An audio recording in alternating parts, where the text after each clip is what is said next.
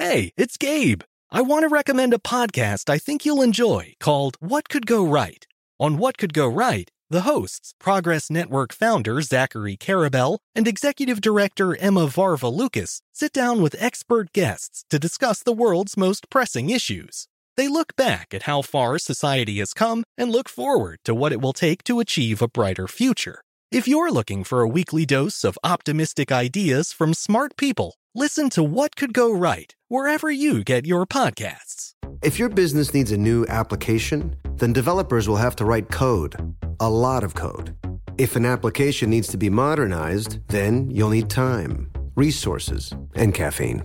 If that sounds daunting, then you need watsonx Code Assistant, AI designed to multiply developer productivity so you can generate code quickly.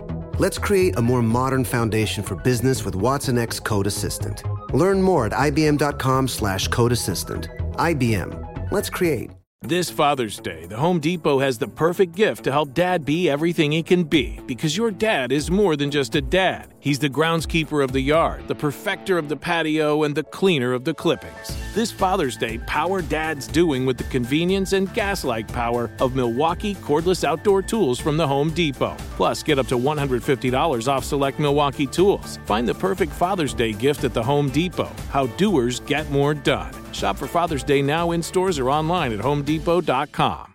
When you buy Kroger brand products, you feel like you're winning. That's because they offer proven quality at lower than low prices. In fact, we guarantee that you and your family will love how Kroger brand products taste, or you get your money back.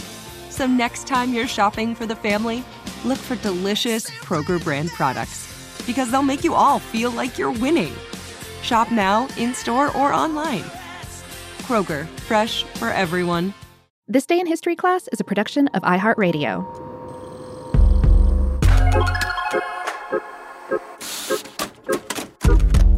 Hello and welcome to This Day in History class, a show for those interested in the big and small moments of history.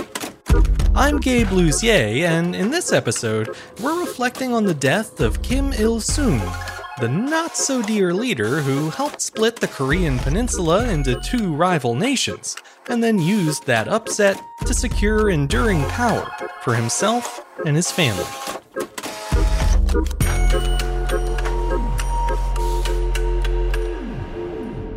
The day was July 8th, 1994. Communist dictator and founder of North Korea, Kim Il sung, died of a heart attack.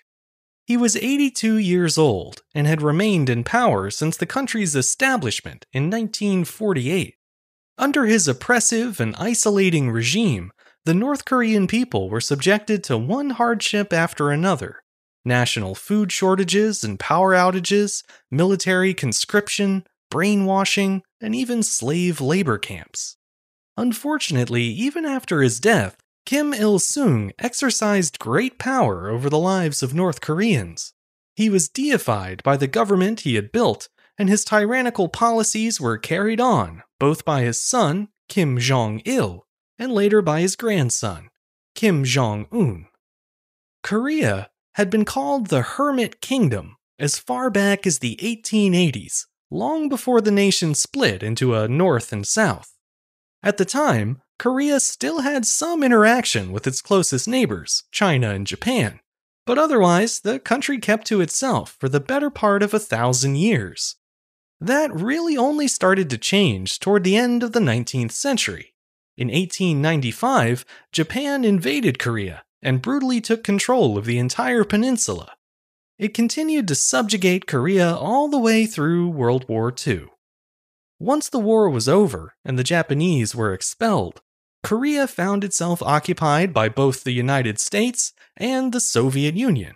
The US pushed hard for the entire Korean peninsula to become a democracy, but the Soviets strongly opposed the idea, believing it would reduce their influence in the region. To satisfy these competing interests, Korea was split into two countries, just as Germany had been before it. The northern half of the Korean peninsula fell under communist rule, while the southern half became a democracy. In 1948, South Korea elected its first president, while something very different was taking place in North Korea.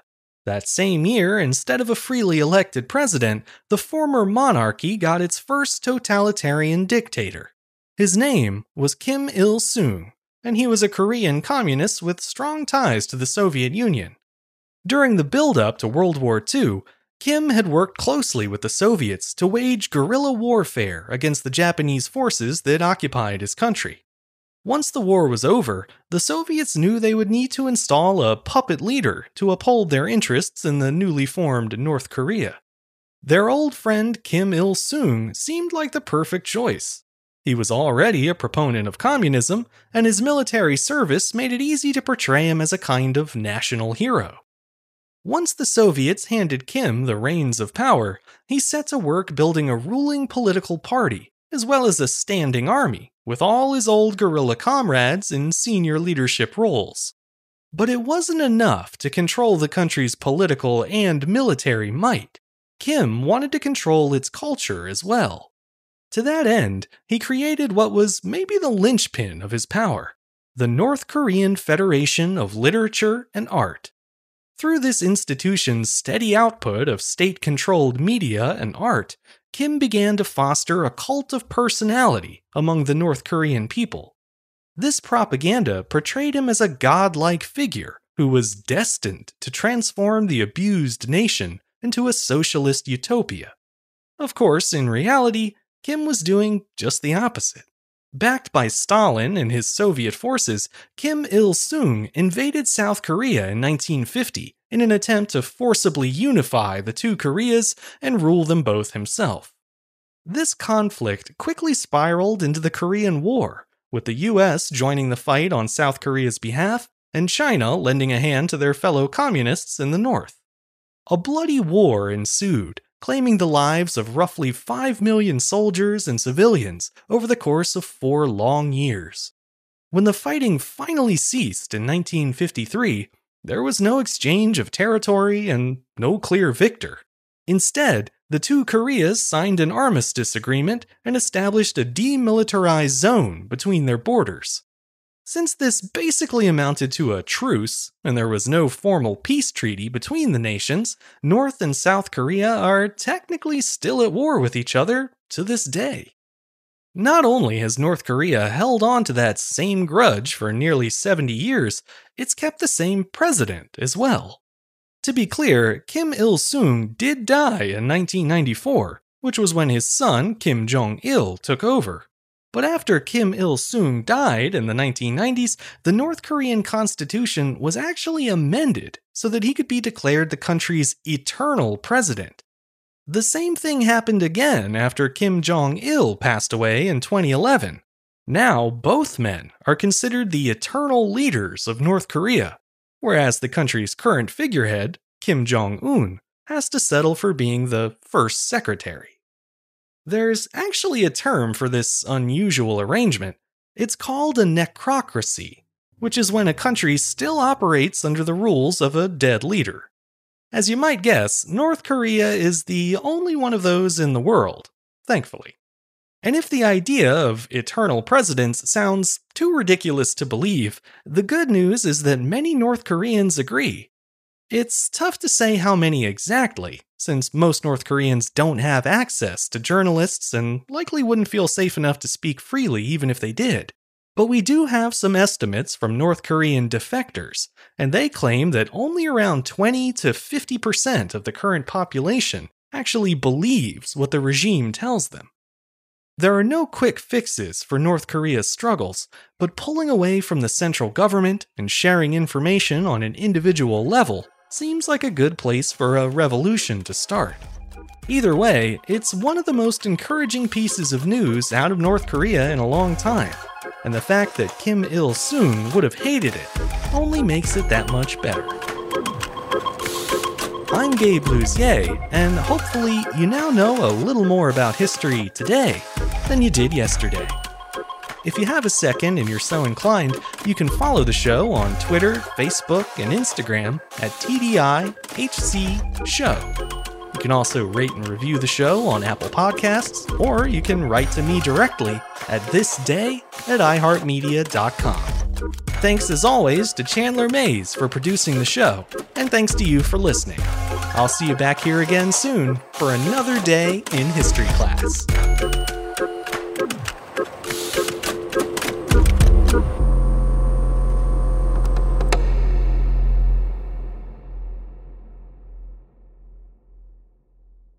Have you ever wondered what it would be like to have supervision, enhanced hearing, extraordinary reflexes, to be, dare we say, superhuman?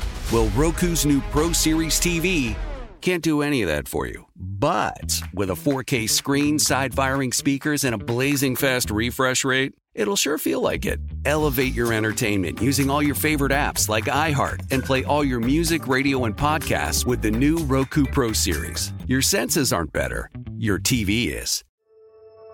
Hello, I'm Dr. Michael Mosley, and I want to let you know about my new immersive BBC Radio 4 podcast series, Deep Calm. It's all about how to tap into and activate a remarkable system that we all have hardwired inside of us, our relaxation response. And it's been developed to be listened to at any time you want to really unwind. I hope you'll listen wherever you get your BBC podcasts. This is Malcolm Gladwell from Revisionist History. eBay Motors is here for the ride.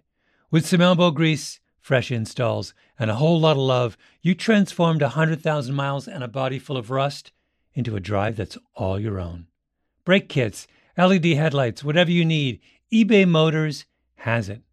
And with eBay Guaranteed Fit, it's guaranteed to fit your ride the first time, every time, or your money back. Plus, at these prices, you're burning rubber, not cash. Keep your ride or die alive at ebaymotors.com. Eligible items only, exclusions apply. Xumo Play is your destination for endless entertainment. With a diverse lineup of 350 plus live channels, movies, and full TV series, you'll easily find something to watch right away. And the best part? It's all free. Love music? Get lost in the 90s with iHeart 90s, dance away with hip hop beats, and more on the iHeartRadio music channels. No logins, no signups, no accounts, no hassle. So what are you waiting for? Start streaming at play.xumo.com or download from the app and Google Play stores today. All you can stream with Xumo Play.